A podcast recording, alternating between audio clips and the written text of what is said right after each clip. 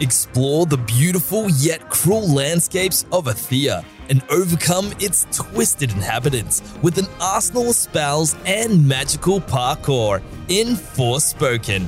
Available now for PlayStation 5 and PC.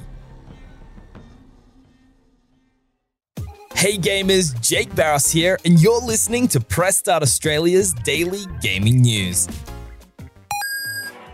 Citing unnamed sources who provided the website with both details and in development screenshots, Insider Gaming claims that Ubisoft is currently working on both Far Cry 7 as well as a standalone multiplayer Far Cry game. Noted leaker Tom Henderson says the mainline game is currently referred to as Project Blackbird within Ubisoft, while the multiplayer experience is known as Project Maverick.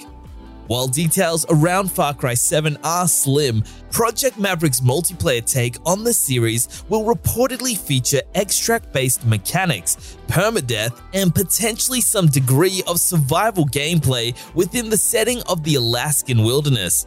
Both games will reportedly release no sooner than September 2025.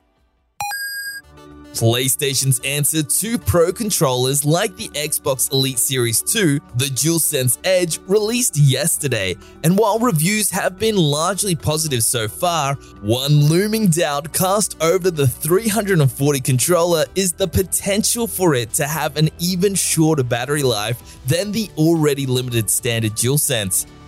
Now, an Australian custom controller business has published a full teardown of the DualSense Edge controller and discovered the battery capacity is actually smaller.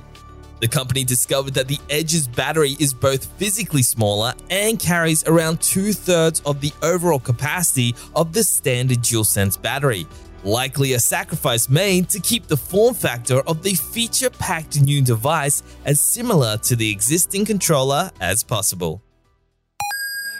Disney Dreamlight Valley, the early access live sim where players befriend iconic Disney characters and uncover magical mystery, has just begun to lay out its content roadmap for 2023.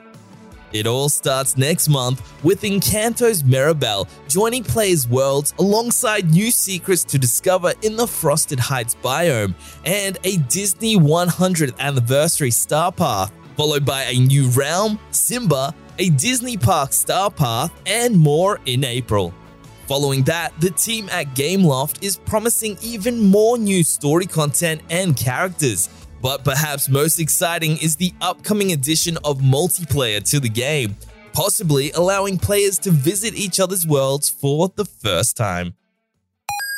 For the latest gaming news, bargains, reviews, our podcast, and all things gaming, check out pressstart.com.au.